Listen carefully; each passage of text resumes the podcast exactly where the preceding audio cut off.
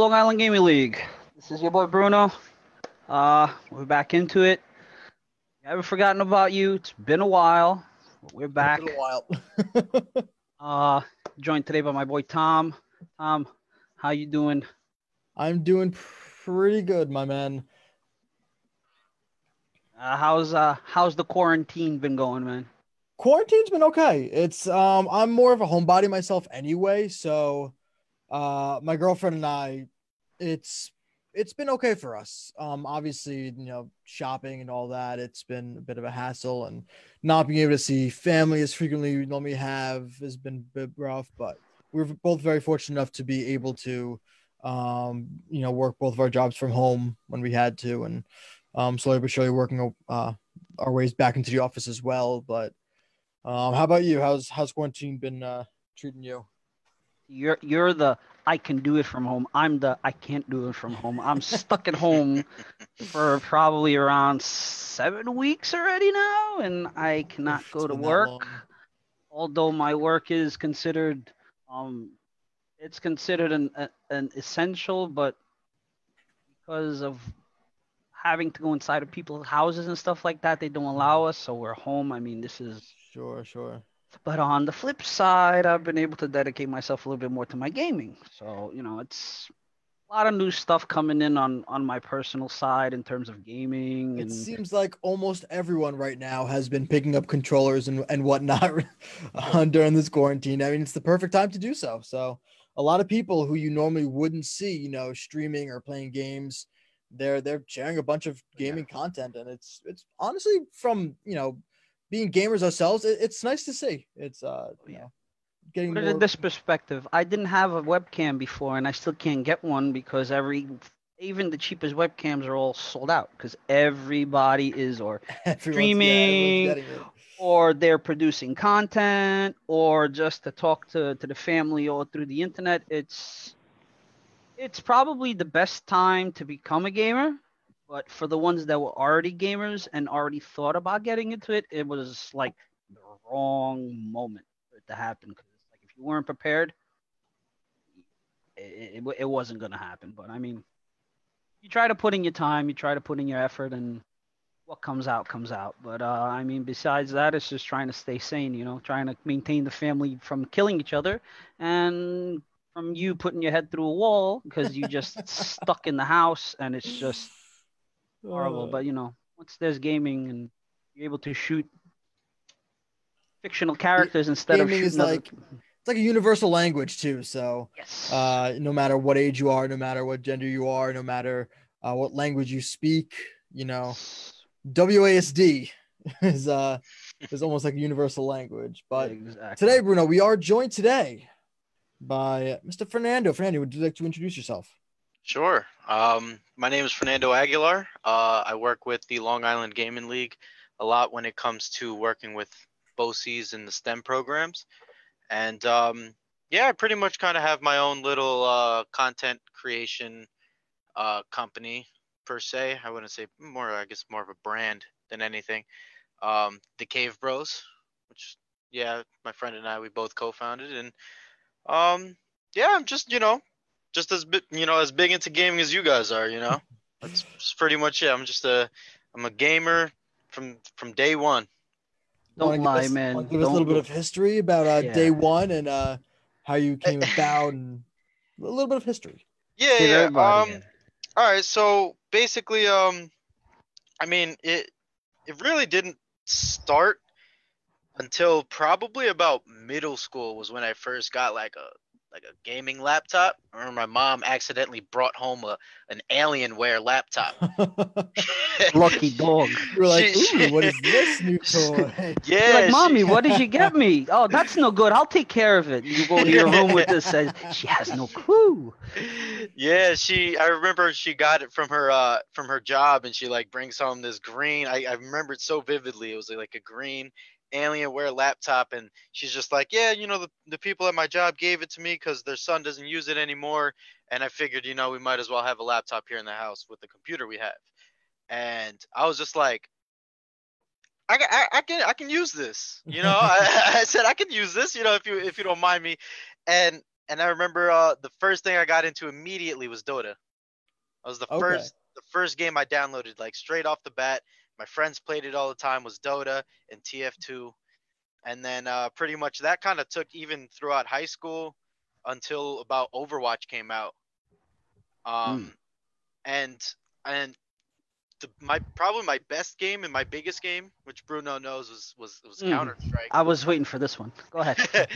Was Counter-Strike, and I actually didn't really get into that. I dabbled a little bit in high school. I played like, I remember I played for like 3 months in my junior year of high school, and then I didn't touch it all the way until my first year of college. And just within that year, a buddy of mine, he played for some orgs. Okay. You know, of course, due to the documents, we're not allowed to, I guess, speak on that. I guess on the specific orgs, sure. But he did play on some orgs and taught me the game, pretty much at the pro level. Right. And he taught me pretty much how to get into it, and I picked it up immediately. Mm-hmm. And pretty much about 8 to maybe 9 months after getting into it was when I started practicing with with an organization. Mm-hmm. Mm-hmm. And and then it was just pretty much just all of that, and Counter-Strike was just something that I kept playing, and I just always stuck with it. Still to this day, I play it, you know, a lot. And then now it was like I kind of started falling off the practicing, you know, with the orgs as much. When I started to touch on Rainbow Six more often. Okay. Just because, I don't know, it's like Counter-Strike to me is still always going to be one of the best games, in my opinion. Ever. And it's just, I don't know, I think maybe just the repetitiveness of it was kind of getting to me. Okay, that's fair. You know? Yeah. And it was like when I got to taste a different game that was almost similar to Counter-Strike, right? It was just kind of like, oh, this is like a different take on Counter-Strike. It's interesting. You know, it adds more elements. Like Rainbow Six, you know, they have so many elements in that game that I started to kind of like fall off of Counter-Strike. So for me, it's been a while since I've actually like kind of touched base with any orgs. You know, it's just pretty much after I started playing more of Rainbow Six Siege, I just kind of got lost in that. And I mean, it was kind of like also in hopes that maybe, you know, I would get good enough to make it to that level. But I mean, and just after that, it was just another like a repeat process of finding other games that I was interested in, you know. Sure. So you're a man of many hats when it comes to the esports scene, then. Yeah, dude. I for another time frame, I was really into fighting games. Okay. So interesting. Pretty much. So you've been all over the map. Yeah. So like after Counter-Strike came Rainbow Six Siege. Siege took over for a while. I remember I racked up in a year of playing Rainbow Six Siege. I racked up about 1,200 hours. Wow. Okay. Yeah. More than a few. So that was like in about a year of playing the game, and then that's when I started touching base with Tekken. Okay. And Tekken was big in the LAN center that I worked at. My buddies and I, we, you know, I had some buddies that decided to open up a LAN center. They brought me in. They said, hey, you know, we feel like you would be able to help us out a lot. So we started working together a lot there, and then, you know, the Tekken community was kind of like growing in there. So I said, oh, this is kind of like cool. Like I like, you know, the way that the tournaments work, right? Where it's like, it's not based on orgs. Right. It's just based on your own skill. You could be somebody unsigned who could still make a name for themselves. Still make an impact. Yeah. On like on like a world scale. Yep. So I created a team. And funny enough, that's also kind of where my tag almost came from. Where my tag was, before it was Jacket Man, I like shuffled through a lot of different gamer tags. Mm-hmm. Like it was always just kind of like whatever was just, you know, whatever I thought was cool for like 3 months before I would switch it again. So Jacket Man was kind of like what really built like kind of my own reputation, right? Mm. And like my own brand. And that came through kind of just like a series of a lot of people influencing it, where I can't actually tell you the exact route, but I know it did come up once in a podcast, the idea of it. And then from there was just kind of shuffling around the way I spelt it. So if you see it now, it's spelt without any of the vowels except for the A in man. Right. But prior to that, it was like the Jacket Man, like all written out. And then I was like, wow, this is really long. Then it was just Jacket Man all written out. And I was like, this is still really long. So I figured, you know, if it was going to be something that at least everybody could kind of wrap their head around and, you know, remember, it should be something simple. Right. So I pretty much just kind of simplified the way that it got written out. And then my organization got named after it, where I was the Jacket Man, but my organization was called the Jacket Men. Okay. So from there, I signed a bunch of, you know, I had signed a bunch of Tekken players, and I said, and you know, and I paid for them to go to tournaments along the East Coast here. So we went to, we were at Defend the North, we were at Summer Jam, we were at East Coast Throwdown, just pretty much the big mm-hmm. fighting game tournaments along the East Coast. Okay. And yeah, and then from there it was just kind of like signing these like really good talented players on Long Island and just in New York. And from there, I would say that my talent pool from Tekken was probably consisted of some of the best players, you know, as a collective mm-hmm. around the area. Now some of them even, you know, win like the locals in or come up really close in the locals in the city, which is, you know, mm-hmm. super tough knowing that the competition out there. Oh, definitely. So they play, you know, now they're even better now, you know, from what they were before. But it was just nice, you know, it's nice to know that I got to, you know, be a part of that. That's a different side, yeah. That's not only be a part of it, but you helped create that. I mean, that's something huge that I feel like, you know, we know lots of people in organizations, very few who, you know, start their own and, you know, really be successful with it. It's like you said, when you first started, it's like a business, mm-hmm. which it really is. So just having the frame of mind to not only, you know, be a player, but also be, in essence, almost, you know, entrepreneurial. I don't know. Very, very cool. Something that, you know, we love to see, especially, you know, so close to home. Exactly. Yeah, I think that it's just good to get in like involved with anything you can in esports, because it's all possible, you know. If you want to create a team, you know, you just take whatever, even if it's just a small investment, right? And then just drop it onto a few people that not only are talented at what they do, but can also build your brand, right? Sure. So if you have talented players who also get recognized at the tournaments by some of the better players, you know, that's what you're kind of looking for. People who stream, you know, people who kind of already made their own name and then can also help boost, you know, while you're helping them by assisting them when it comes to paying for tournaments and stuff like that, they're helping you because they're known. And then now on top of that, you might see their tag, but and then you see your org's tag right before their name. Right.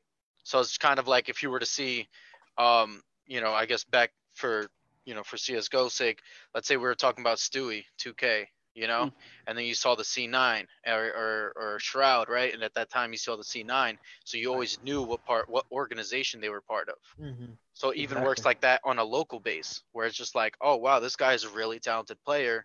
A lot of these big players at least know of them, and then now they see the org that they play for, mm-hmm. right? So it starts to legitimize kind of what you've built, right? Based off of even a small investment. It doesn't have to be anything crazy, you know. I didn't have like thousands of dollars that I was going into it with, you know. It was just kind of like whatever I made at the country club I worked at, I would pay out to people who couldn't afford to go to tournaments, but I knew were good enough to win and place in tournaments. You know what it is, at the end of the day, it's not just it how am I going to say it? It's not always about the dollar. Mm-hmm. It's and the way that you put it, that you did have some of the best players in the area, but that's the key word there is in the area. You're investing in players from here, local players, which you see all these other big organizations. You got guys from north, south, east, west, multiple countries. You did a good thing, which was investing in local talent, which I don't know if I've heard too much about that. You know, like other organizations, other people doing stuff like that. It's not just all about the money. Mm-hmm. It's also about that you're investing in local talent. You're putting Long Island and New York, not as much New York, but Long Island itself on a different scale of what it was before. When you have all these, you could probably have the best player in the world living here in Long Island, but if he it's like you're also saying, you might not have the money or the possibility to go to these tournaments, and you were giving them this opportunity to put their skill set out there and making a name for themselves, and at the same time also making a name for Long Island. So I mean that's also I think more enough of signing them. That itself, I think that's much bigger than anything that any money that you could have given them was, recognize their skills and giving them the possibility to put their name and their where they live out on the map. Yeah, no, of course, and that was kind of my goal. My goal was Long Island, the population is here and the players are here. It's just nobody gets to be seen here, Right.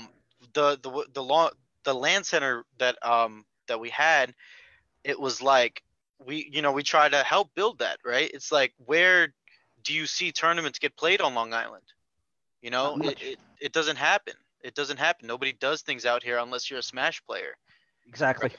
And where's the opportunity for the Tekken players? Where's the opportunity for people who might, maybe we're not even just talking about fighting games, but even other games?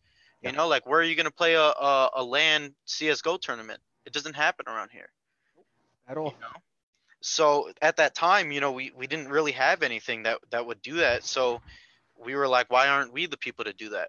Why don't we do that? And we did. We worked with the high schools, and we put on a few events at Nassau Coliseum, and it opens up opportunities. And granted, it didn't turn into anything bigger, but at least you gave it a shot, right? At least you're giving your community a chance, and that's pretty much just all that was the whole goal about the whole thing.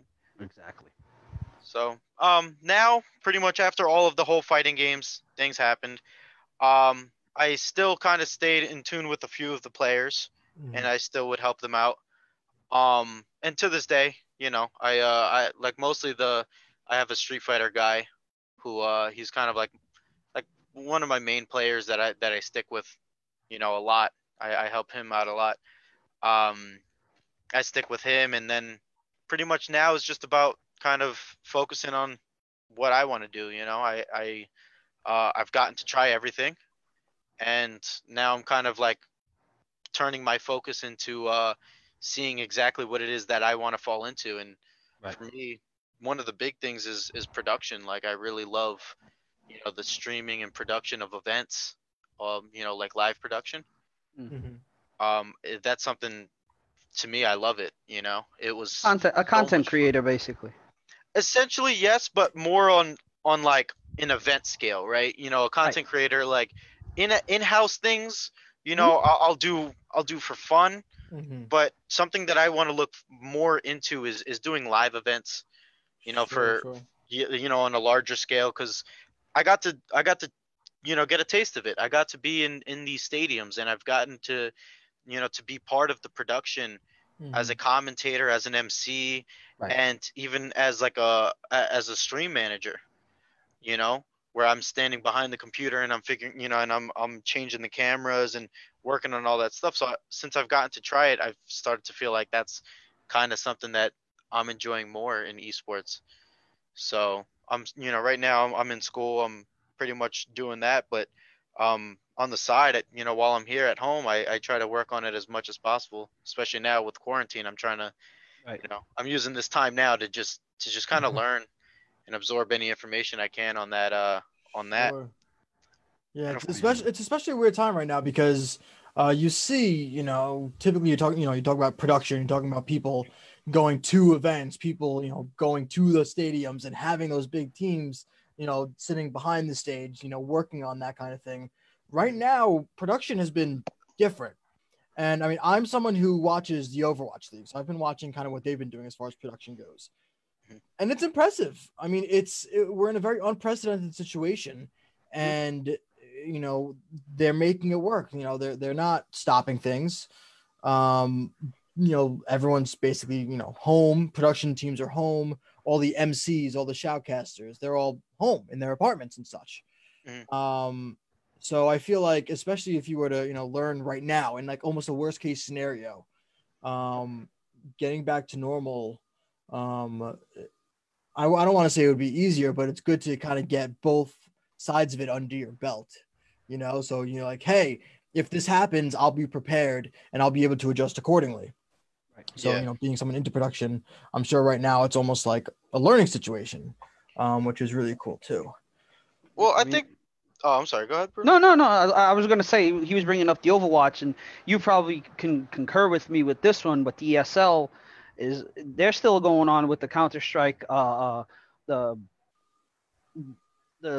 year league, and they're still fighting to go towards the finals and all that, and they're doing everything from the players at home. Yeah. And the production is, I mean, you have the problems that I've seen every once in a while, like games get postponed because of bad connections of the players, because they're playing from home. The inevitable things that just get in the way. Exactly. But they're still going forward with their stuff, and in term production-wise, it seems like it's the same thing as if they would be playing in a stadium. I mean, now is the time to learn certain things that you wouldn't learn if you would be doing a normal tournaments, and you're doing it with players at different positions in different places of the world. Now is actually the best time for that, I think. I mean, for production people, I think this couldn't be. This is one of the best times that they can ever have, because you start to learn stuff that you would never learn, because it's that thing. It's something. This isn't something never heard of. I've never heard of tournaments been done like this, at this scale. Talking about world championships being fought like this. So. Well, I think that's that's just the beauty of like just being able to of production in general, right? It's like, you would think, oh well, we're in this situation. Everything is going to be on pause, right? Like, we're not going to be able to see any more events. We're not going to be able to see any more leagues, any tournaments, none of that. I know you watch Overwatch League, you watch ESL. I watch a lot of League of Legends, and they did their thing too, And again, it's like the production looks just as good, as Bruno said, it looks just as good as a live event would too. And that's the nice part about the production is that even if it's just working out of an office, if these guys are just running it out of an office, they can still do it from there, they don't, without the stadium, and you still get the same production quality, and you still get the same viewership, and it works. So, I definitely know that there are companies out there, that were affected by it, of course. Everybody's missing out on whatever ticket sales and just even a lot of events that got canceled, which is unfortunate. Themselves, the venues. Yeah, the venues, and even the companies got canceled on, right? Where it's like, they were like, okay, you got to be out in Vegas, but never mind, E3 is canceled or something, right? Stuff like that. So it does raise the question though, like, what's going to happen after the quarantine? What are the live events still going to be the same way that they were beforehand? Is it going to go back to normal, or are people going to say, hey, this isn't too bad, like, we can do this? Are they saving money by not doing XYZ? Is it being more costly? I mean, there's going to be a lot of factors going to be looked into that probably weren't really looked into before. Because like, I'm a big UFC fan, and I don't know if you guys have been watching at all, but they've been doing it with no crowds, and there's even a lot of fighters who are saying that they actually prefer the fights without the crowds, just because now when they're in the middle of a fight, they can actually hear their coaches in their corner, right? And it's just like, oh, like this adds a different element to my fight. Sure. Right? It's like if I can hear my coaches, now we're even getting better entertainment because of it. You know, like yesterday I watched a UFC card, and those fights were amazing. And why? It's because any fighters, usually the crowd is so loud you can't hear your coaches telling you what adjustments to make. Yep, exactly. Now they can hear them. They make the adjustments. They could even hear their opponent's coaches and the commentators. So it's almost like you have all of the coaches in your corner, right? And you can use that to help you. So what's going to happen with that? You know, are fighters going to prefer to have it with no crowd? You know, they're still getting their money from the pay-per-views. They're still getting their money from all the viewership that they're getting. They're not getting ticket sales, but they're still putting on fights, and they're still able to pay their fighters. So, you know, it really does raise a question as to what might happen afterwards. I mean, I don't think that even not just the UFCs and all that stuff, but even esports wise, I don't see them not doing, you know, tournaments without people just because of the revenue, you know, the money that they get in from all these things. But you might have different stuff happening. Yeah, they might try different stuff, different situations, or I mean, when this all goes back to normal, which who knows what the normal is going to be after this, right. But I mean, I see a lot of change, not total 360, but I see things are going to change. A lot of stuff is going to change in many ways. They might reduce the number of people that are going, which would contribute to that whole less background noise, and you can concentrate more on what your coaches say. Although in the esports way of doing things, it's a little different because you do have your coach that has a microphone and a headset that's connected to yours, so you don't have that the back noise. But in terms of everything else, I mean, I don't see the NFLs and MLBs not doing without people in it. I mean, they're gonna figure. No, I mean, for them, it just goes down to, you know, the business aspect of it. Right. Even if players, for example, would, you know, like, you know, a little quieter, they can actually hear, you know, calls and all that. Yep. The organizations, they still got to make the money to keep it running. So, we may see maybe like a mix, maybe less. It's hard. It's hard to say exactly. I mean, again, it's such an unprecedented situation. Who knows what could possibly happen? I mean, Fernando could probably say the same thing as I did back in the day in school. How many people used to watch games that used to be played? Maybe like student body, that would be it. Maybe 20, 30 people at one time. Did we ever have a problem with that? Nope. Yeah. Did we have coaches, Fernando, back in the day? Of course. Yeah. But it's just things are different. What this seems like it's going to probably go back to what it used to be. You know, it's more like a... I actually think this might start running away from the whole money factor and start being more of a, I don't know, trying to give a better experience to people that when they don't have to, you know, not worrying so much about it. This can go so many ways. It all depends on what they want to do and which way they want to go. It's a strange time. Absolutely. Well, I actually, funny enough, I kind of wanted to bring something up to you, Bruno. Oh boy. Because you texted me the other day. You said, hey, you know, if you want to play some Valorant. Oh God. To let you know. About to ask you about Valorant. Right? The next words out of my mouth. Okay. That's so funny because it's funny. I heard something come from like your icon over here, so I was just like, oh, I didn't want to interrupt you, but like we got to the same page. Bruno, tell me what's going on, man? What's going on? Are you feeling it? Is it the same feel? Is it too different? Like, yeah, my first question is: have you guys played it before? Both of you guys, have you ever played it? Both of you. Valorant. I've actually been playing Valorant frequently. I played a lot of Valorant so far. Okay. Now this is coming from someone with zero CS:GO experience. I've right. once opened CSGO as a game. I've watched What's it. Your point of view? Tell me. I am personally loving it.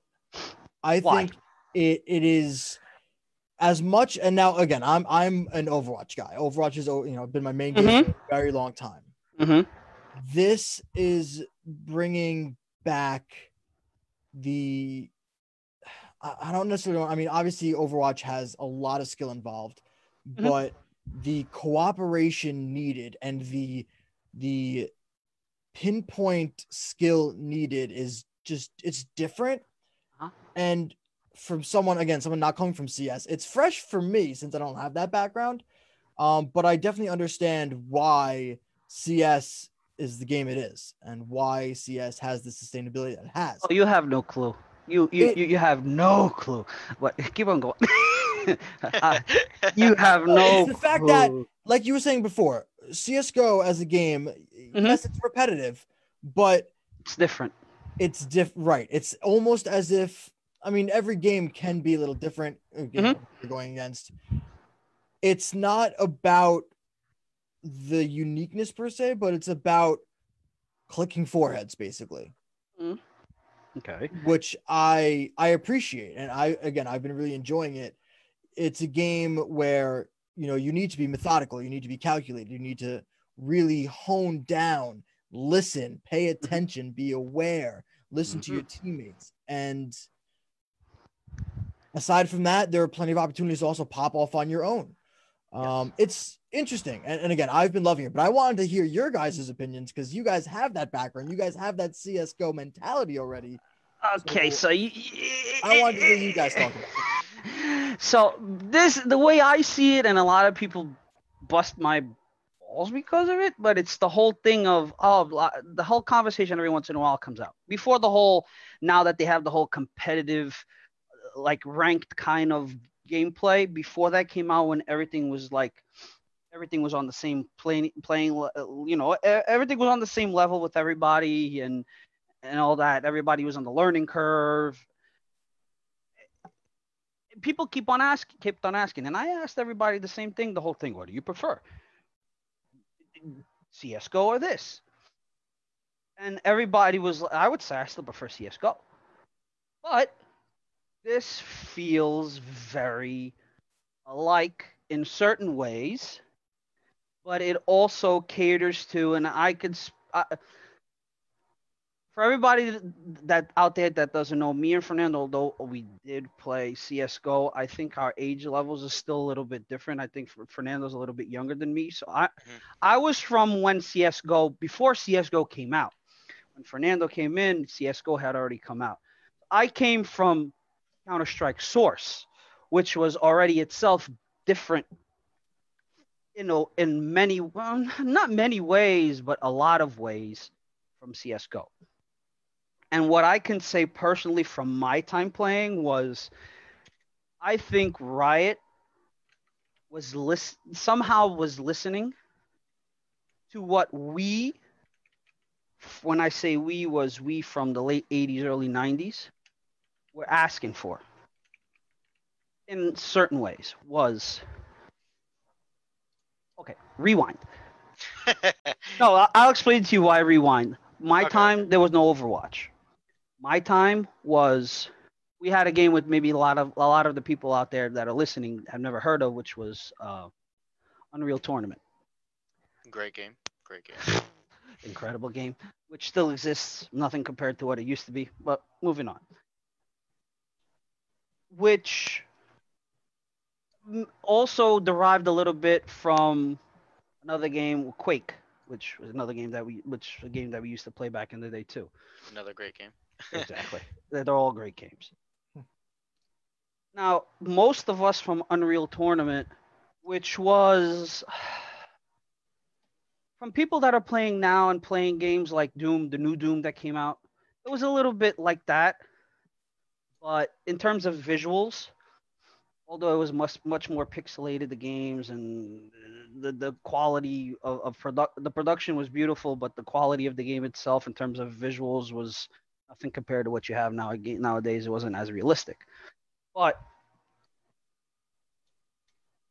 a lot of us rotated towards CSGO, Source, Counter-Strike Source, and we felt the need of that visual, of the beautiful, of the nice, of the not so square, you know, it was different. We wanted the characters to look different. We wanted the guns to look different. We wanted the sounds, you know, not so, there's not an exact word, but I mean, we were crying at the time for something like this. Because to me, this game, although I do get criticized a lot for saying it, feels a lot like CSGO. I never played Overwatch, but from what I've seen, and I've seen a lot of competitive gaming and all that, it looks a lot like Overwatch in a way. The special abilities of the players, the way the players look, all that. It looks like they mixed the gameplay, the way the game feels from Counter-Strike, and the way the game looks from Overwatch. In my point of view, the game needs a lot of work. Don't get me wrong. It needs a lot of work. There's a lot of stuff that needs to be changed, to me, it actually think it doesn't help with this whole competitive that came in now, with the whole metal tiers and all that. I don't think it helped. I think they shouldn't have came out with that until the actual full game came out, because I actually think that that's ruining the game. But it needs work. Yes, the game is coming out pretty soon.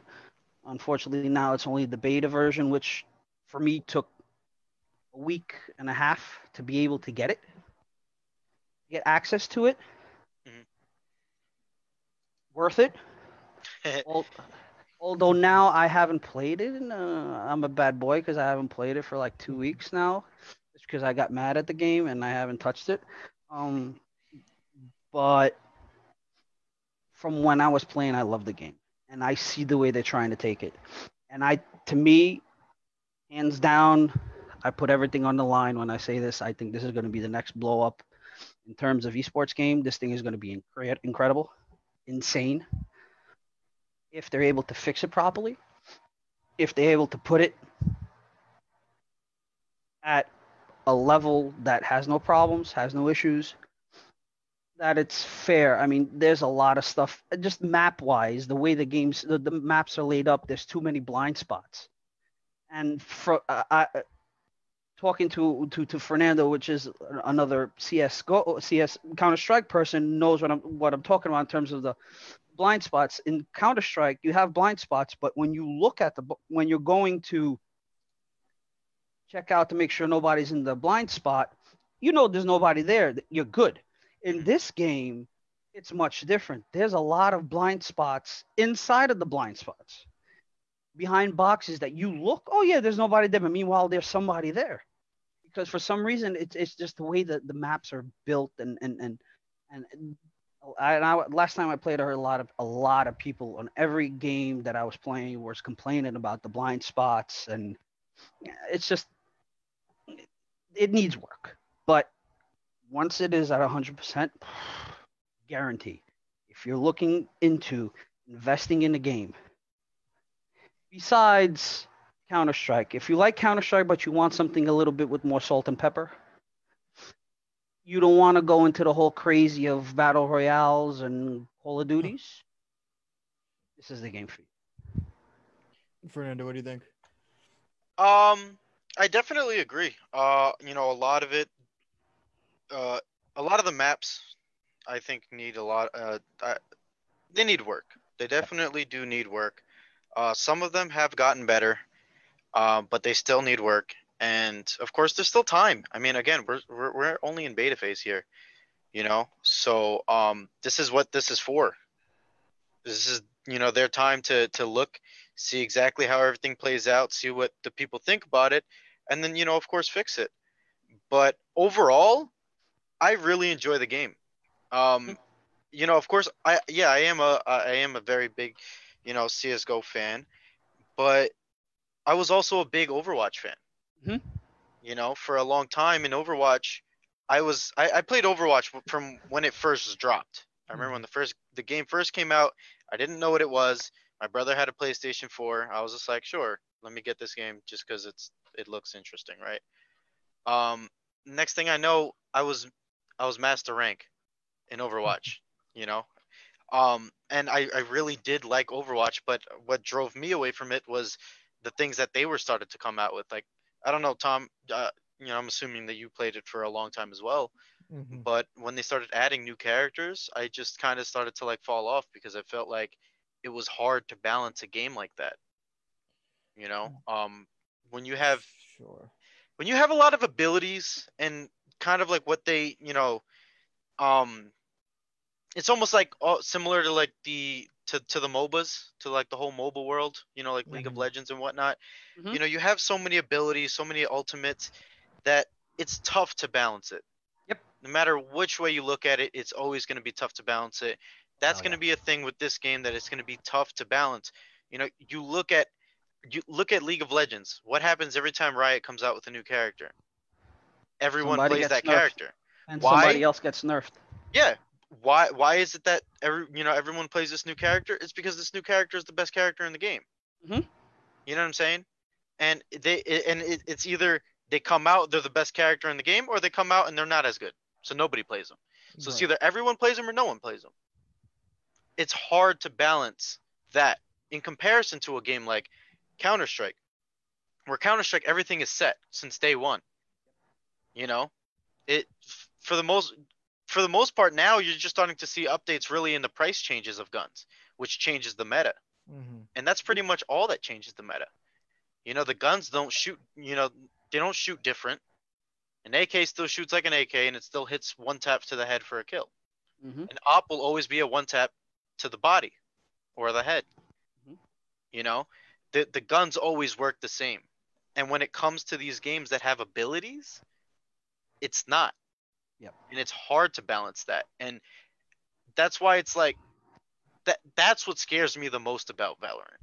As much as I love the game and it really brings in all of the elements of what I loved from Overwatch, which was not just a shooter, but a shooter with more, I guess, salt and pepper, right? It was more than just a shooter. You know, you had so much more to play around with. Right? And from day one, like, I was a junk rat player. Why? Because I love explosives. You know what I'm saying? So I'm just over here just firing nades everywhere and throwing a landmine. So it was like, you get to mess around with more than just the shooting aspect, where I got the shooting aspect from Counter-Strike, which I love. Again, you know, now instead of me running my AK, I run around with a Vandal. Yep. You know, and that's my gun. That's, no matter what, I will take a Vandal over any other gun in that game. You know, I was never much of an opper. I was always somebody who liked the AK. So now it's like it gives me the elements of the two games that I really did like, in one game. But again, what scares me is now, how are we going to keep this a balanced game? That's the problem. Sure, I got you. And it makes it so hard on them, because just right off the bat, who was the most broken character? Raze. Why? Because she has nades. You know, she has these explosives that do crazy damage, and she has an ultimate that's an almost guaranteed kill no matter when you have it. And who's the player that the character that people try to stay more away from? Raze. Oh, now like in the game, like who people don't touch. Mm-hmm. It's Brimstone. Tough. It's hard. Brimstone is the thing. Is like, a lot of people don't play Brimstone, but I've seen good Brimstones. He has very good utility. I only play Brimstone. I've dedicated really myself just playing Brimstone. But the thing, and that ultimate is insane. Only problem is once they feel that ultimate is coming out and it's going there, they have 2 seconds to run. And I mean, in all this time since I've probably got a 5 kill and a 4 kill maybe once. Mm-hmm. I would say the thing with that game, I think Omen is another tough character. Yes, because much going on. It's with Omen, you catch his ultimate, and it's not that hard to catch. You know, they had to reduce the area in which you could hear the sound of his ultimate, because before you would hear it and you knew exactly where to run. And on top of that... He had the Reaper problem from Overwatch. Yeah, and the thing is, like, with his ultimates, you, for the most part, you know where they're going to go. Oh, for sure. Omens are very predictable. People who were playing Omen back then, what were they doing? They were just teleporting into your spawn. So it's like, if I saw Omen had the... If I saw Omen had his ultimate, what would I do? I would just kind of sit back and I would wait. And I'd be like, all right, well, if you, you know, I'll wait it out while the rest of my team starts to slowly push. And then once he pops his ultimate, I'll be ready to get him. You know, and people were being very predictable with it, but it made it harder for the Omen players when I could hear you far away. It's like, I hear you coming. All right, I'm just going to run to you. And on top of that, you have that delay that you have to wait for, the little animation before he takes his gun out. That's when you get him. And you know it's going to be behind you. You know it's going to be behind you. 4 out of 5 times, you know it's going to be behind you or heaven. You know where to look. You know you have those 2 seconds, and you, it's. But for new players, when you hear it, you don't know. It still works, but I mean, I don't see them nerfing those kind of things. Yeah, and but it's again, it's going to be hard to balance, and something with Brimstone. You know, Brimstone, he has amazing utility, right? Yep. But it's like with his smokes, I'm seeing so many people because like people, it's the Stewie effect again, right? Where it's like people, they're like, okay, well, I'll drop these smokes as Brimstone, right? And then I'll go in, I'll push, I'll go plant or something. Yep. And next thing I know, nobody's watching the smokes. So what is happening? People are just running through them. Yep. And it's like that's another thing where it's like you could beat people like that because there's a lot of people who aren't prepared for that because they weren't around in CSGO for that. I think part of the problem with that is, like you said, they weren't around for CSGO. So I feel like there's one of the problems Valorant is probably seeing is that people are coming in expecting an FBS minded Overwatch experience where really what it is CSGO with some pizzazz, you know, it's really, I mean, it has some aspects that are similar to Overwatch, but at its core, it's a CSGO game.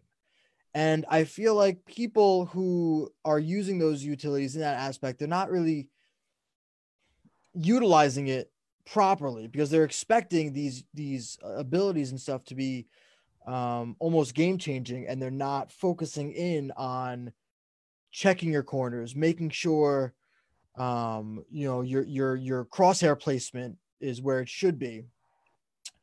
And as far as balancing goes, I mean, like I said, the abilities, I think that the abilities are useful. Very few abilities are going to be game winning, you know, round winning, in my opinion.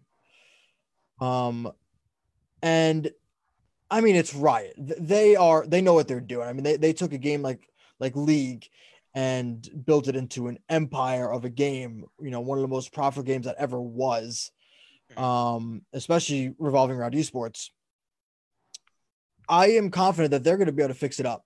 Obviously Valorant is going to have issues. It's brand new. It's going to have issues. I think they have the ability and I think they have the team to fix it up and make it into, like Bruno, like you were saying, the next big thing, the next Fortnite, if you will. I don't know if it'll ever replace CS for, you know, those true. Oh, hell CS, no. Yes, you know, fans. About that. You better. But I think that it's going to at least earn the respect of all of those. It already has. Hardcore CS guys. It already has. Trust me. I think that, you know, I definitely don't disagree with the fact that it's going to be big in esports. You know, I said it since the, you know, the first day that I started seeing like all this, you know, all these big streamers start playing it, and then just kind of like how organizations already started investing into their teams before the game was even out.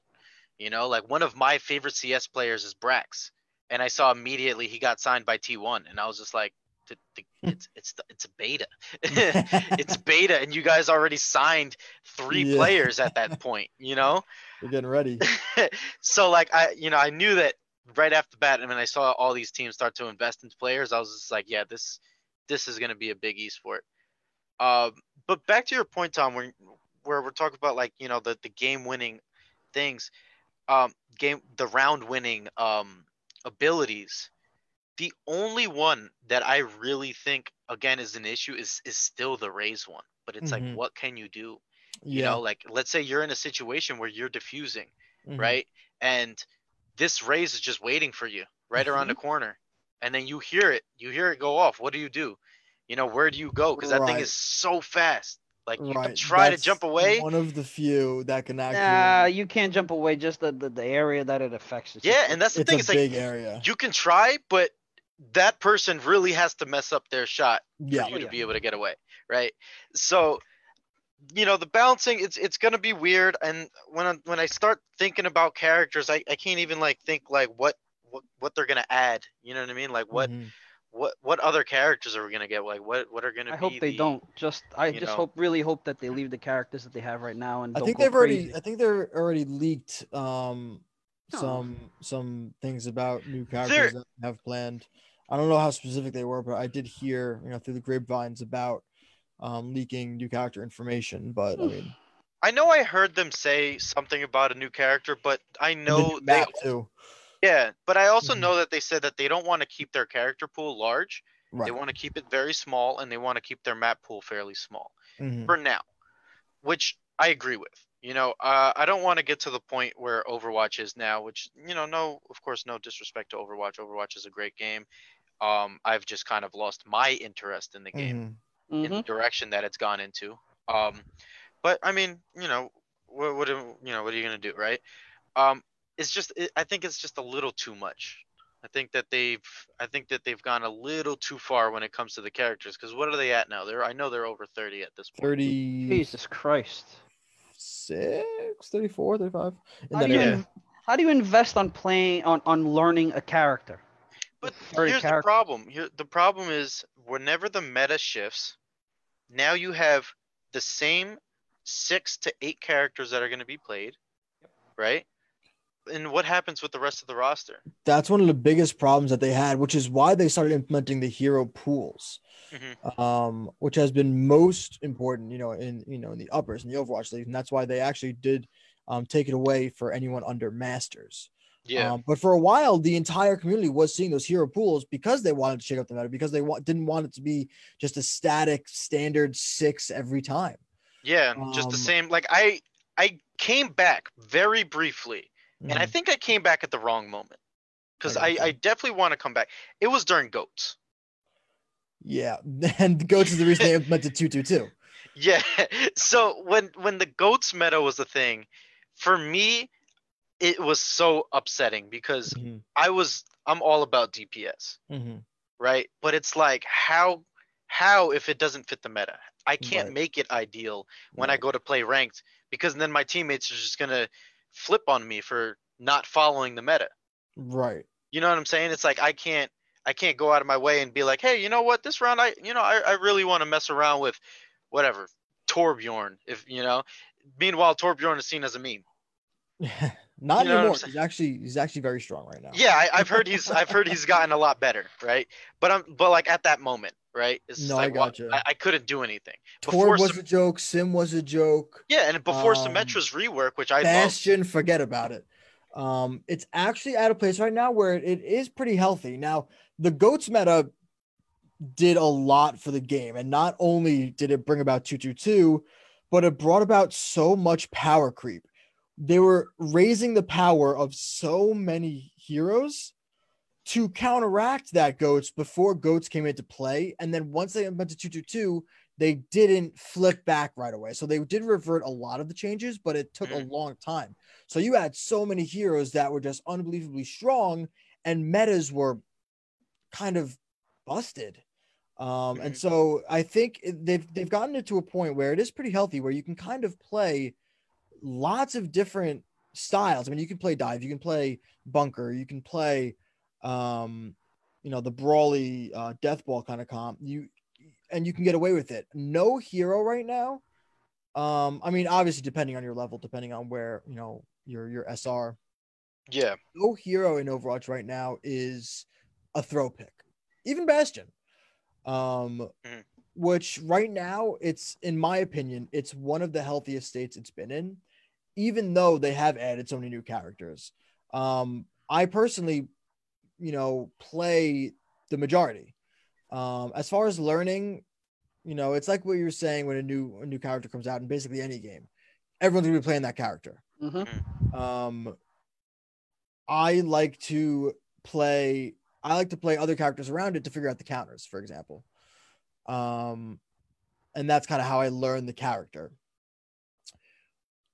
Valorant, I don't think is going to come to that issue. I think they are going to take it much lower. And I think they said they were going to.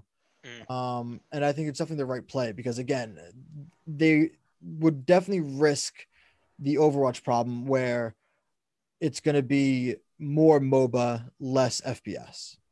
And I think they're smart enough to not go that route. And I think they are going to really hone down the FPS. I mean, they've already put out tons of patch notes for the guns themselves. I mean, the Vandal just got, I think both the Vandal and the Phantom both got small buffs, but the Vandal, the spread recovery time just got increased. And the vertical recoil was reduced or something, along those lines. But I'm confident that Riot's going to do the right thing with it. And I think that as far as balancing, as far as what they're going to be doing with new agents, etc., I'm confident they'll do the right thing. Yeah. I have tons of faith in Riot. They know exactly what they're doing and they're great at what they do. I'm somebody who I like to be very critical. Mm-hmm. I like to look at it in that way just so, I can kind of see what the company does to react mm-hmm. to it. Right. Like a lot of people in the community are kind of similar to me where they find all these little things. They find all these little issues. They point them out just to see what the company is going to do, mm-hmm. right, to counteract that. Again, like I said, I think I came into Overwatch at the wrong time because mm-hmm. I want to give it another chance. I've seen where it got, where mm-hmm. it went. Towards the end of GOAT's meta, my favorite team to watch was NYXL. Why? Because they were doing things to try to break it, right? They I saw them attempting a lot of, different comps and, Tom, that NYXL has always been known for having such a great dive comp, right? Mm-hmm. Prior to the whole GOATs thing that, later on they started to really try to change things up to try to fix that, right? And just to even test something, right? That would counteract that. And eventually they did fix it. And, I do want to go back and just check out the game to see how, to see how it's going. Cause mm-hmm. the other day, I love the way that the gameplay was. I love the way that the game was played. And that's why I think it makes me like Valorant so much because it's just the combo of the two games that I really liked. So, it's just going to be really interesting in mm-hmm. seeing where they go. Cause especially now, even for a beta, it's clean.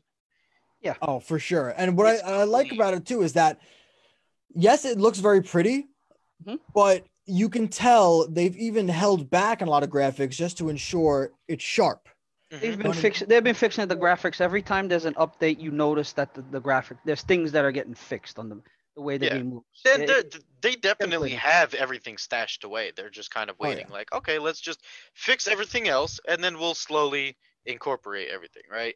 They're definitely focusing on the gunplay. They're definitely focusing on that over the graphics, where they very well could say, hey, look at these awesome graphics, gameplay is a little shoddy, mm-hmm. this gun doesn't work very well, it's kind of broken, but doesn't it look great? They could do that very easily, but they're not. They're saying, hey, there may be, this isn't the cleanest wall, or there's it's not the sharpest, the box isn't the perfect angle or whatever, but mm-hmm. That Marshall, when it clicks the head, they're going down. Yeah. I mean, there's two things. Number one, like you guys are saying, in terms of Riot, I think they are a very good company, probably the best company out there for this kind of things because they listen to the people. Mm-hmm. For all those other companies that are out there, if you are listening, you listen to your people. When people talk, they know what they're saying. And when they ask for stuff, it's for a reason. Riot has the tendency of, when they listen to the gamers, they listen to what gamers are complaining about or what gamers are asking for, and they actually fix things and they do the right thing, on the contrary of a lot of other companies. But we don't need to get into those dirty conversation right now. But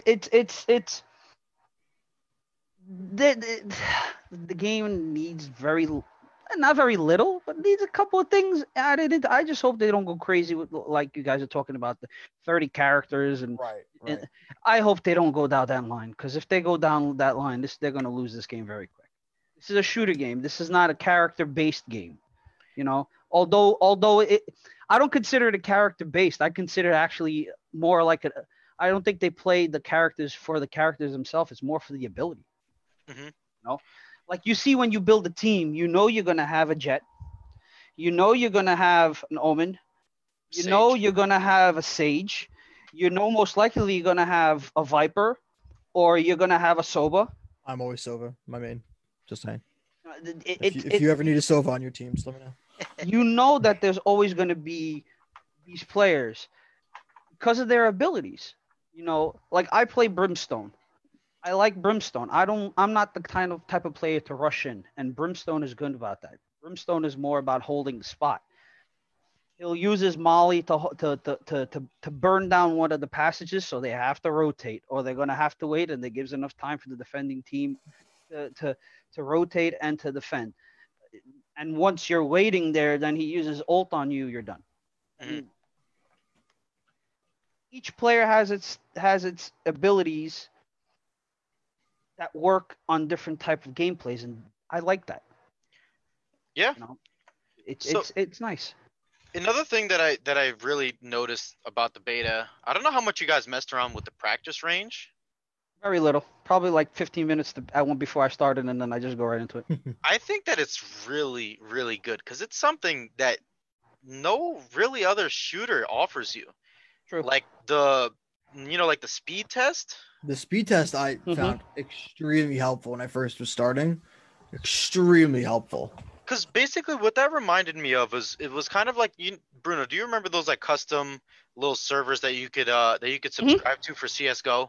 Those crazy ones, like they used to have gunfight or they had special maps that people made or stuff like that. Yeah. Just things that would help with your aim, would help with your movement, stuff like that.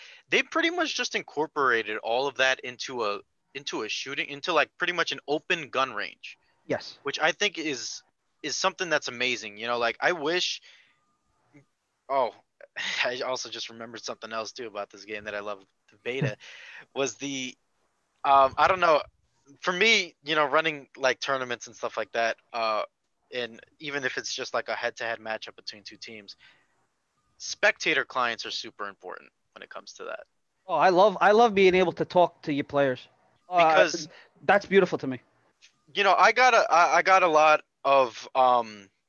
to see a lot of that in Overwatch. I got to mess around with the spectator a lot for when we would do events. I would, you know, be in charge of the in-game camera, right? And, you know, the controls were very, very good. I loved the way Overwatch had it. You know, they were probably one of the best. But Riot's Valorant in beta phase, it's amazing. It's amazing. You know, they already, in my book, surpassed Rainbow Six Siege by one element, and that's the fact that you could have two spectators at one time. You would think that a game like Rainbow Six Siege, which has been out for 5 years now, would add at least one more spectator for the coach of the other team, so you could have two coaches in at the same time. You would think they would add that, right?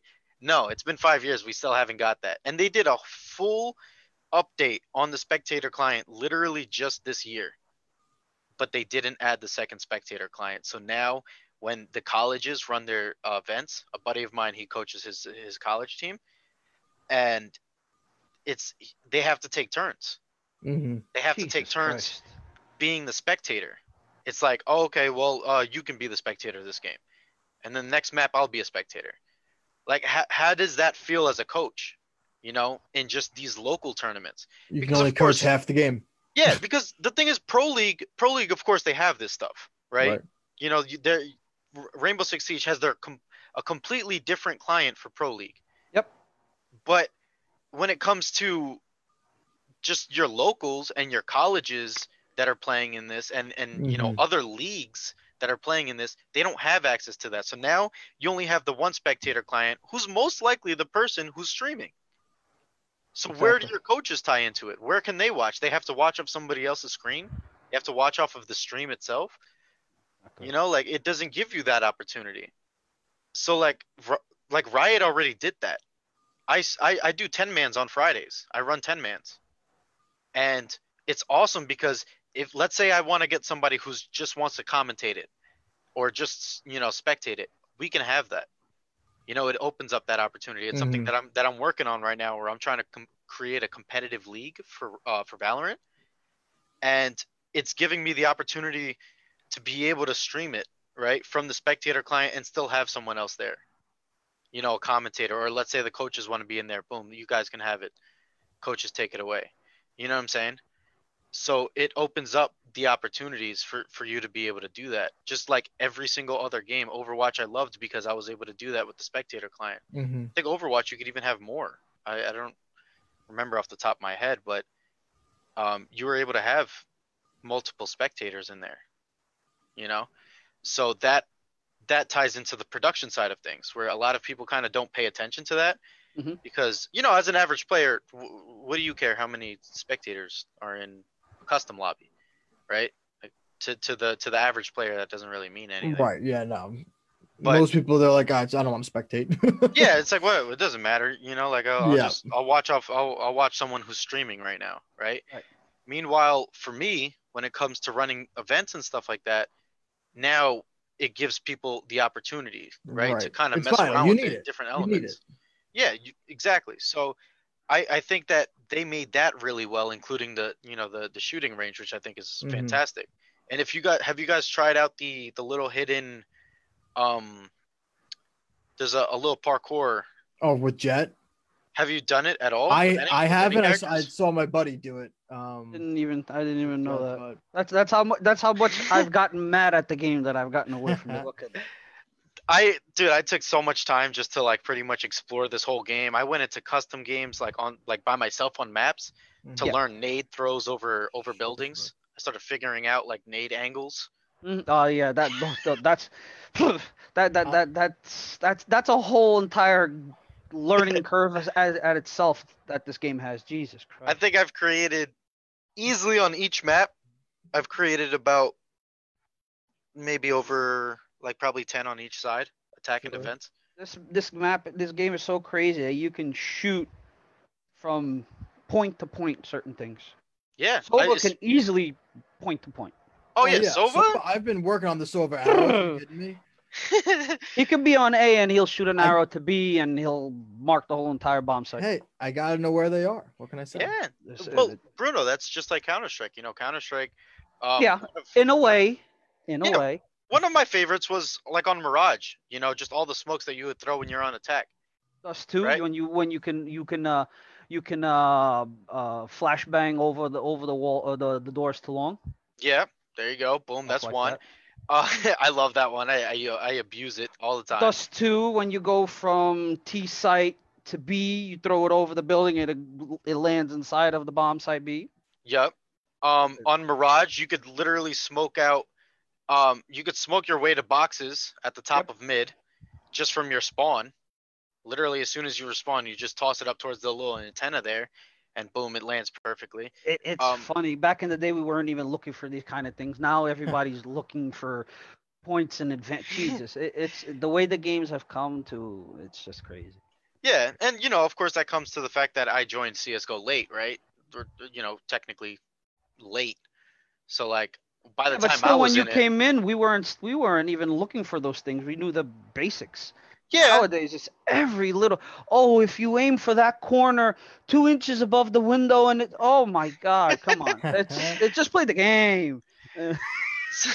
so yeah, I mean that's what I've been doing in Valorant. I just kind of figure out all these crazy things, like especially with Brimstone, with his Molly. Yep. Dude, I gotta get into a custom lobby with you. I gotta. There's a lot of stuff. I mean, that I actually think now that's the whole transformation of gaming, of these kind of games. That I actually think they built Valorant in a way for those kind of things. I mean, Sova with his arrows doing 3-4 ricochets, and the game's built for that. Yeah, and you can just tell by the angles. I mean, so many walls have those different types of angles. Like, that's not an accident, you know? One bad angle and it comes back to you. They knew what they were doing. One of the peoples that were on the map building team actually he was part of the map building team for CSGO.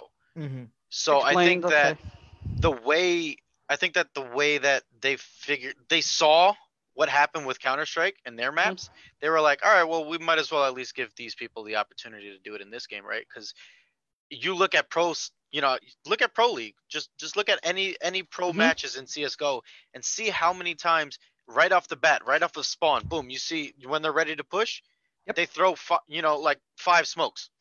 Yep. Boom, right on the map. Everything is already ready to go. They push right onto site. Yep. You know what I'm saying? And if somebody messes up the smoke, then, you know, maybe you're giving them the opportunity to get a pick. Or the round's lost. Or the round's lost, exactly, right? And they're giving people the opportunity to do that because they know that that's going to be part of the meta. That's going to be part mm-hmm. of Pro League. When people start to get competitive with it, I see it already in these 10-mans that I run. Before, I was even doing more than 10-mans. I had 4 teams going at it on Friday nights. I would run a round robin tournament with 4 teams because that's how many people I have ready to go. And these guys, you know, we would see some teams that are actually coordinated that would come on and they would just destroy us because why? Once they're ready to push onto the site, out of nowhere, I see an Omen smoke pop out of nowhere. Boom. Brimstone's 3 smokes come down. Yep. You know, Jet, Sage wall goes up. Next thing you know, all 5 of them are on site and there's only 2 of us there. Or all 5 of them already behind you on the other side. You didn't even hear them come through. Yeah, you know. Yep. So, you know, it definitely adds that element to it, which I think is awesome. So, again, another thing to just kind of praise Riot about, which was, you know, they were smart in the way that they made their maps, but they do need fixes. They do, yeah. you know, they definitely do need adjustments. A lot. They gotta get rid of 3 bomb sites. That's the worst. Get rid of it. That's the worst. Crumble it up, burn it, destroy it. I don't care. Nobody cares about 3. How do you protect 3 bomb sites with 5 people? Well, here's the problem with it is it's not even just the fact that it's 3 bomb sites, but look, you're going to have 1 person watching B, most likely, right? Yes. You have probably 2 on A, 1 holding mm-hmm. short, 1 holding long. Then mm-hmm. you're going to need somebody in garage or doors or whatever people call that. Mm-hmm. Then you have 1 person on C. Yep. You're so spread out on a three site map. It's impossible to make that competitive. The map is not that small. It's actually pretty large. I mean, yeah. from the T side for you to get to C, I mean, it'll take you easy a good 15, 20 seconds to get there. I mean, it's huge. The map is huge for what it is. I just think it's. And you play it. You guys play. You hear the same thing. Everybody complains about it. Every game you play, that map, particular map, you know somebody's saying or writing in the comments, I don't know who the hell came up with 3 bomb sites. Well, yeah. They'll throw it out. Imagine Counter-Strike with 3 bomb sites. Because you see, like Tom, I know you didn't play CS, so just to even think that there would be a map with 3 bomb sites in CS. I wouldn't play it. Is like, to us, it's just the worst idea possible, like, ever. Uh-huh. You know what I'm saying? Like, and it's a lot more players. It's not just 5 players per team. It's a lot more players, and it's still not. It's just not feasible. It doesn't make sense. You know, in my opinion, it doesn't make sense because, you know, you do a hard A rush. Think about how much time it takes for your person holding doors and holding C to get across. You know what I'm saying? Takes a little while. Yeah, and I struggle with it because I always like to hold C on that map. I love to have that just straight angle, and once you're turning the corner, I'm ready to line your head up. Give me that op. Yeah. Same. You know, so it's like when I hear my friends say, "Hey, they're pushing A." By the time I get there, there's already at the bare minimum 3 people on site. Mm. And what can I do about it? You know, you ain't clutching that for sure. So it's like, you know, it's really tough. But I mean, I think it's going to be something that they're going to have to probably get rid of, in my opinion. I just don't see it being competitive. And like, I see, yeah, they got the option of not using that map as a competitive map. That's, well, right now that map should be in just the casual. Mm-hmm. Not being competitive. Being a casual player, I do like the map. So if that tells you anything about how I play. Go play competitive, and I think you'll play one game and not go back to competitive. Trust me. It's fun. It's fun, yes, but as a casual map, don't get me wrong, I've had my fun on that map. Mm-hmm. You know, yeah. My friends and I, we you know, one day we were playing, and we were playing in these 10-mans, and I came up with the idea of a 30-second push, which means you literally wait till there are 30 seconds on the clock, then we all rush C. Mm-hmm. And we just wait on those boxes in that corner, you know, that little try box? Yep, yep. We all just stand there and wait. And then once I hear somebody walking down C long, it's either we get the pick and rush, or we just wait the 30. We wait till there's 30 seconds on the clock, mm-hmm, and go. Brimstone. And I figured out my little Sage wall that kind of gets me over that arch. Yep. So instead of even just like looking at the arc, like, you know, normally you would turn that corner. If you were the person pushing up, you would turn the corner and you would be looking at the arc doors, right? Mm-hmm. You'd be looking at those arch doors. Next thing you know, you look up and there's 5 people standing on a Sage wall above the arches, and we just light them up, run to C, boom. You know, so it's fun. It's fun. You know, you could definitely have fun if you can get creative with it. Mm-hmm. So I'm not denying that. I think that when it just comes to a competitive standpoint, like it's just not it's not feasible. It's funny, these people that are playing competitive right now, they don't realize that their badge is not gonna reflect in the actual game. Oh my gosh, I think take it so damn. Oh, I need to get the dude. In less than a month, the game's coming out. Even the stuff that you bought, you're getting your money back. Yeah. But you already know I invested a lot into it. I've put a lot of money into this game, and I'm a little disappointed. Yeah, but you're getting your money back. Yeah, but think like this though. You see, right now they're very limited on, like you guys were talking about. They're investing more in the visuals of the actual game. How many options do they have on? There's not that many options on buying skins for the guns. There's not that many out there, and I think that's good. Yeah, I think as of right now, they came out with 4 sets, which was the Imperium, one of my favorites, the one with the dragon, the Reaver, another sick one with the animation. I think that's such a cool element that they added to it, you know? Yeah, the ice one, right? The older one. Oh, that's another one, the Avalanche, yeah. So 5. Avalanche, the Lux, which is the one that changes colors. You can, you can upgrade it for multiple colors.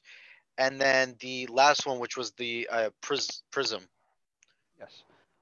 Yeah. I mean, it's good. It's nice like that. It's not like Counter-Strike that you can get all these damn skins for the guns and stuff like that. But it's like they're investing more in the way games looks, and it's nice. But people are just like the other day I was playing, they told them, oh yeah, your gun looks nice, but you know you're gonna have to buy it again. And the guy was like, what do you mean? And I just shut my microphone, and I heard this whole conversation with a box of popcorn, and I'm like, this is going to be a beautiful film. This guy didn't realize he just spent this money, and he's going to get the credit back to buy it again because he's going to lose it. And then they told him, yeah, you know, your rank's not just for the beta. When it comes in for real, you know, everything gets reset. And he's like, what?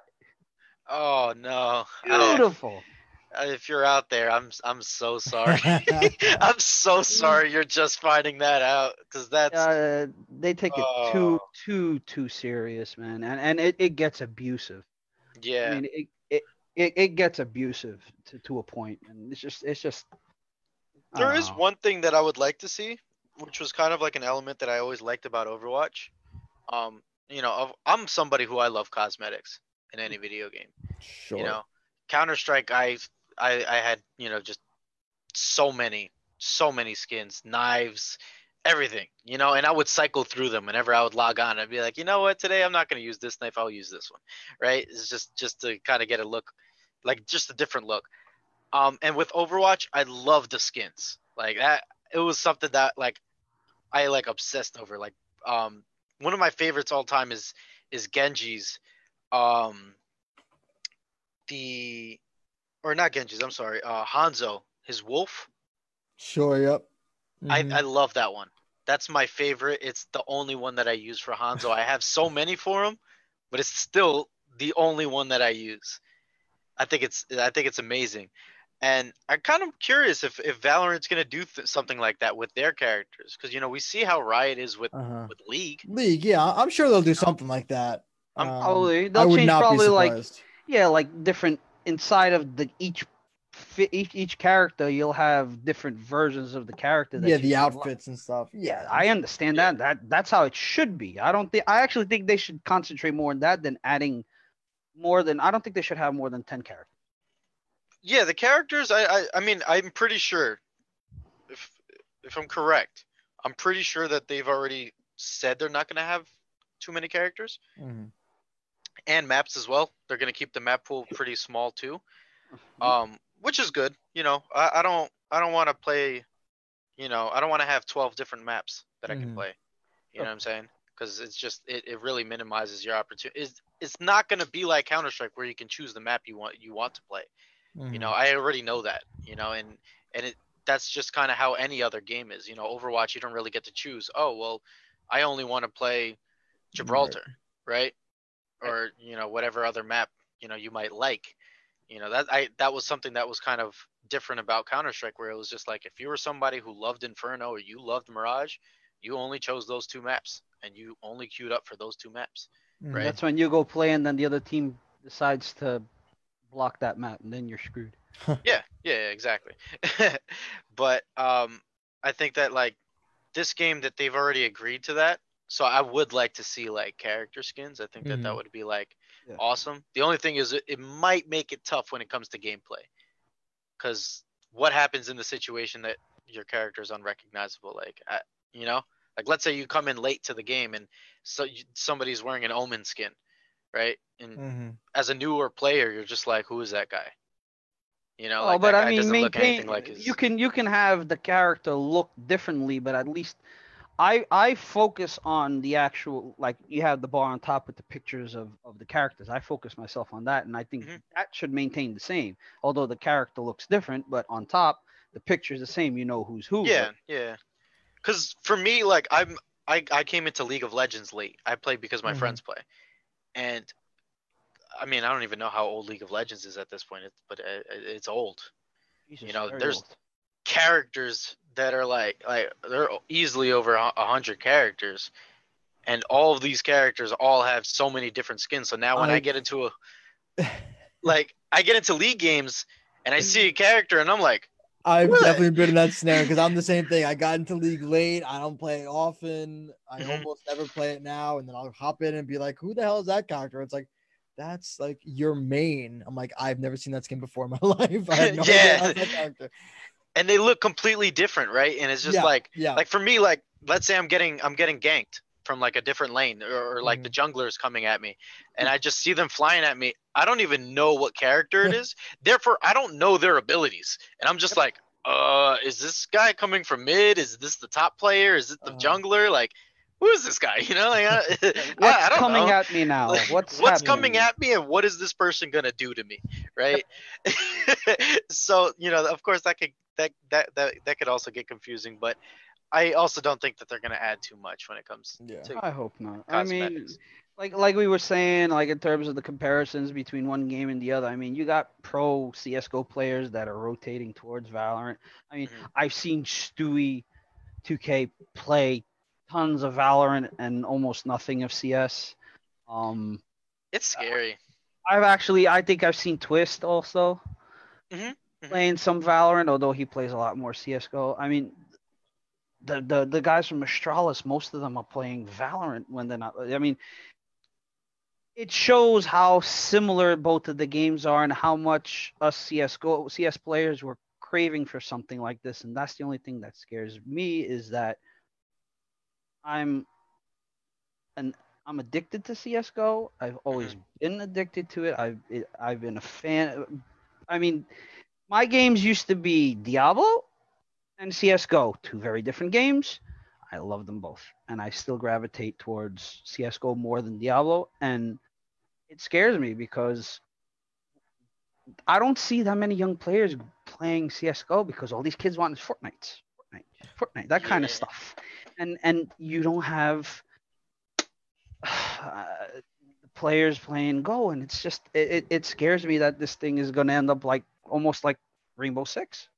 Well, for me, I wouldn't be too worried about Counter-Strike. I hope not. Counter-Strike always has its strong population. What I'm worried about is I'm looking at the pros in Overwatch. Like, Tom, I know you saw Sinatra, who is literally the biggest in the Overwatch League. He was the face of the Overwatch League. The face, like the best player definitively out there. And this guy decides to retire from Overwatch to go play Valorant. Like, Bruno, I don't... It's a headache. It's less of a headache, trust me. Yeah, but the thing is, Bruno, it's like just him doing that affects everyone else in that league. Just him making that move affects Overwatch League so much, because when you have your best player, your face of your league, leaving to play a game that hasn't come out yet, it affects it a lot, you know. And I'm more scared of that than I am of Counter-Strike.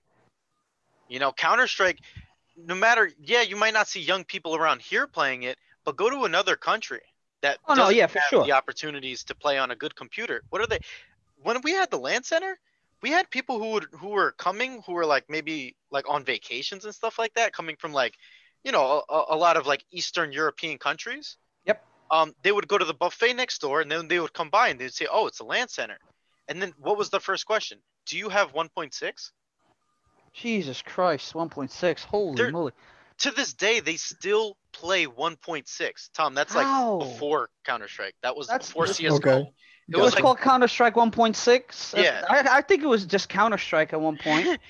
It was Counter-Strike before CSGO. Like CSGO was like the newer, nicer version. Right. This, dude, you look at it, it's like playing on a GameCube. Yep. Like, that's how bad it looks. But these guys, that's all they have in their country. Mm-hmm. Right? So it was pixelated, the game. Pixels.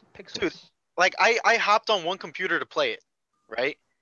And you know, of course, at that point, that's when I was like kind of like my Counter-Strike period.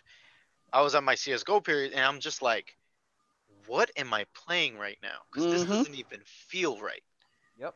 You know, like just the character movement, it literally felt like you were bringing me back to playing a retro console. Mm-hmm. You know, I remember not long ago I messed around with Doom, the original. Mm-hmm. It looks the same. Yeah, 1.6 looks the same as Doom. I was thinking about that. Wow. Oh my god, so bad. Like Doom in its time was Doom. Right? Oh yeah. Yeah. But it's like, now go back and play that Doom and see if you could even get past like the first couple levels. It reminded me a lot like Duke Nukem, the original one when it came out. The way the characters looked was the same. Yeah. It wasn't a round head, it was a square head. The way they would move, right? Like the movements, like the characters didn't have any detail, and these guys still play that. Yep. You know, and that's what they play in those countries, and that's where you're gonna start. That's where you're gonna see more of the newer CS:GO players come from. You know, a lot of them are gonna be coming from Eastern Europe and just other countries in Europe. You're not gonna see it in NA anymore because NA's been taken over by Fortnite and games like Rocket League and stuff like that. You know, here in NA you have so many more opportunities because it's just like, okay, well, you want to be a Rocket League player, go ahead. You want to be a 2K player, go ahead. You want to be a Madden, Street Fighter, like, you know, a fighting game player, any of the shooters, you have all these options. You know what I'm saying? Yep. So, shout out to the organizations out there. Start contracting us 30-year-olds. We'll play. we'll play for you. Because your age gap stopping at 22, 23, 24. You can't retire at that age. I'm sorry. Us 30s and 35s and 36, we can still play. Well, we're here. We're but. You know, that's just it. You know, the youth is playing other games, and you know, in other countries they're still playing Counter-Strike. So, you know, I'm not too worried about Counter-Strike as much as I'm worried about what's going to happen to the pro scene of Overwatch. You know, Overwatch, the game is always going to be Overwatch at the end. You know, with just Korea alone. Yeah, no, you know, that can just run Overwatch, right? You know, in itself. Basically. But you know, here in NA is just the opportunities you have. Like another one I think that we're, you know, overlooking a little bit is Call of Duty. You know, look, look at the resurgence they're having now, and with their new Call of Duty League. Yep. Right. And all that. I just wish they had more teams. That's all. Yeah, but it's like, for me, Call of Duty, I played a lot in middle school. That was like the Modern Warfare, like the original. Yeah. That was at the time that there was a game called Medal of Honor. Yes, I loved Medal of Honor. Oh, Frontline, man, Frontline. Oh, Airborne. I loved it. But yes, that's what it was. Yeah. So for me, that's what Call of Duty was. Call of Duty was like, oh, you know, and of course we see it all over social media. We see like the nostalgia where people are like, oh, you know, back then on Xbox 360, right? And it's coming back. And now you're starting to see that the younger generations who are like around that age now, around middle school, they're starting to be built by it now, right? And they're starting to have, you know, Call of Duty built into them. Meanwhile, the younger generations are having, you know, Fortnite built into them. Right. Yeah. But Call of Duty is another game where I think Call of Duty is going to be huge, you know, especially when it comes to their esport. I think I don't know if you guys watch it at all, but I love Call of Duty League. I actually haven't been able to, stupidly and as dumb as it might seem, I haven't been able to find it. I've been like, let me look into it, and I'm like, what the hell? I mean, even on TV, I find Formula One races, I find NBA 2Ks. It says, where's the league? What the heck? You got a big multimillionaire in New York City that just invested in a team, and you don't give it here in New York. This is what something's not right. Yeah, I think it just still, you know, there's a lot of bigger esports that it's are being on the watched. Newer side, yeah. So you know, it needs to prove itself first. It needs to prove itself. Exactly. Like what Overwatch League did. I mean, they proved themselves on Twitch, and then they, you know, you saw them. Towards the end of last year on not only, you know, the ESPN, Disney XD. I saw a game, I think it was on USA, for example. Yeah, even on ABC too. ABC, everywhere. So Call of Duty could get there. These guys, you know, they have to earn it. They have to earn it. Of course. And as long as they don't ruin it. One of my favorite things as like a traditional sports fan, you know, my favorite is football. Is that you have teams that now represent your city, just like Overwatch League. That was my favorite thing about Overwatch League compared to any other esport. You know, like, granted, CSGO, great to watch, very easy to watch. I loved it, right? You could follow your teams, but it's not the same as having a team that represents your state or where you're from, right? Where it's just like, yo, I have a New York, right? Like, you know, NYXL, I guess, you know, is my team. Granted, in traditional sports, I am not a New York fan whatsoever. But still, it's just the fact that a lot of people from their own states can kind of group up behind a team, right? And it's just like they can push their own state and, you know, they represent their own city and just be like, wow, you know, like for Call of Duty League, it's the New York Subliners, you know, and for Overwatch League, it's the New York Excelsior.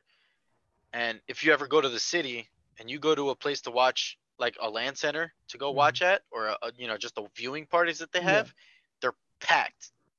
They are, you know, packed with people. It's such always a pride.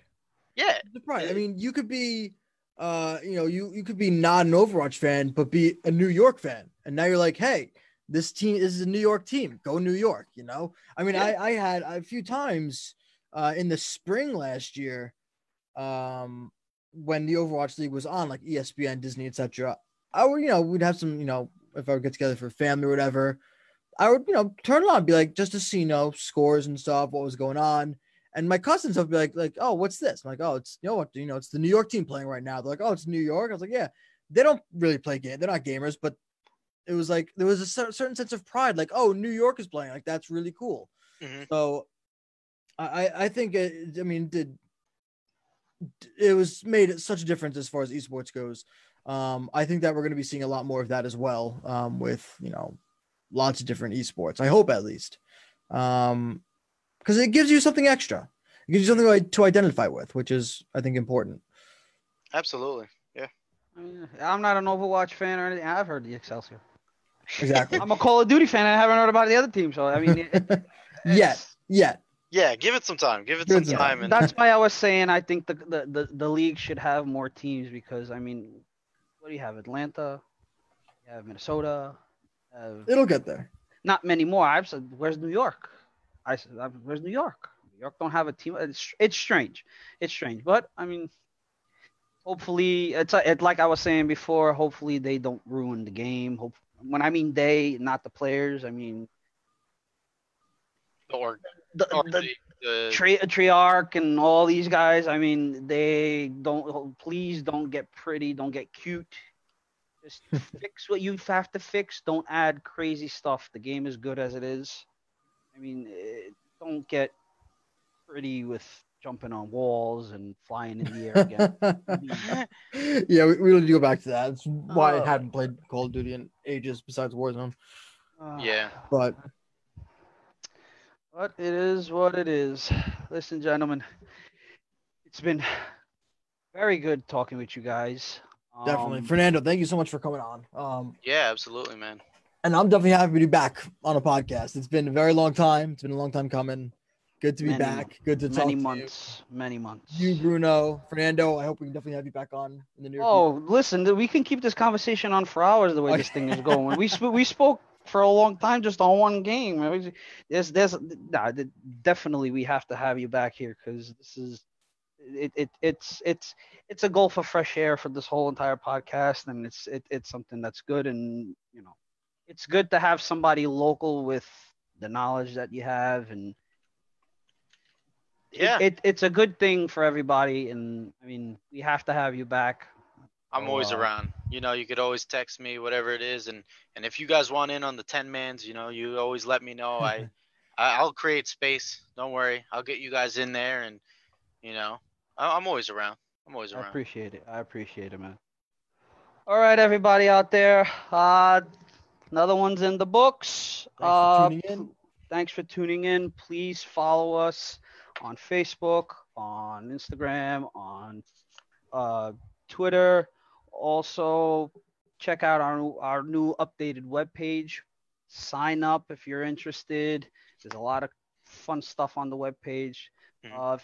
If anybody has a suggestion out there for somebody they would like to see or hear from or content, anything, shoot us a DM.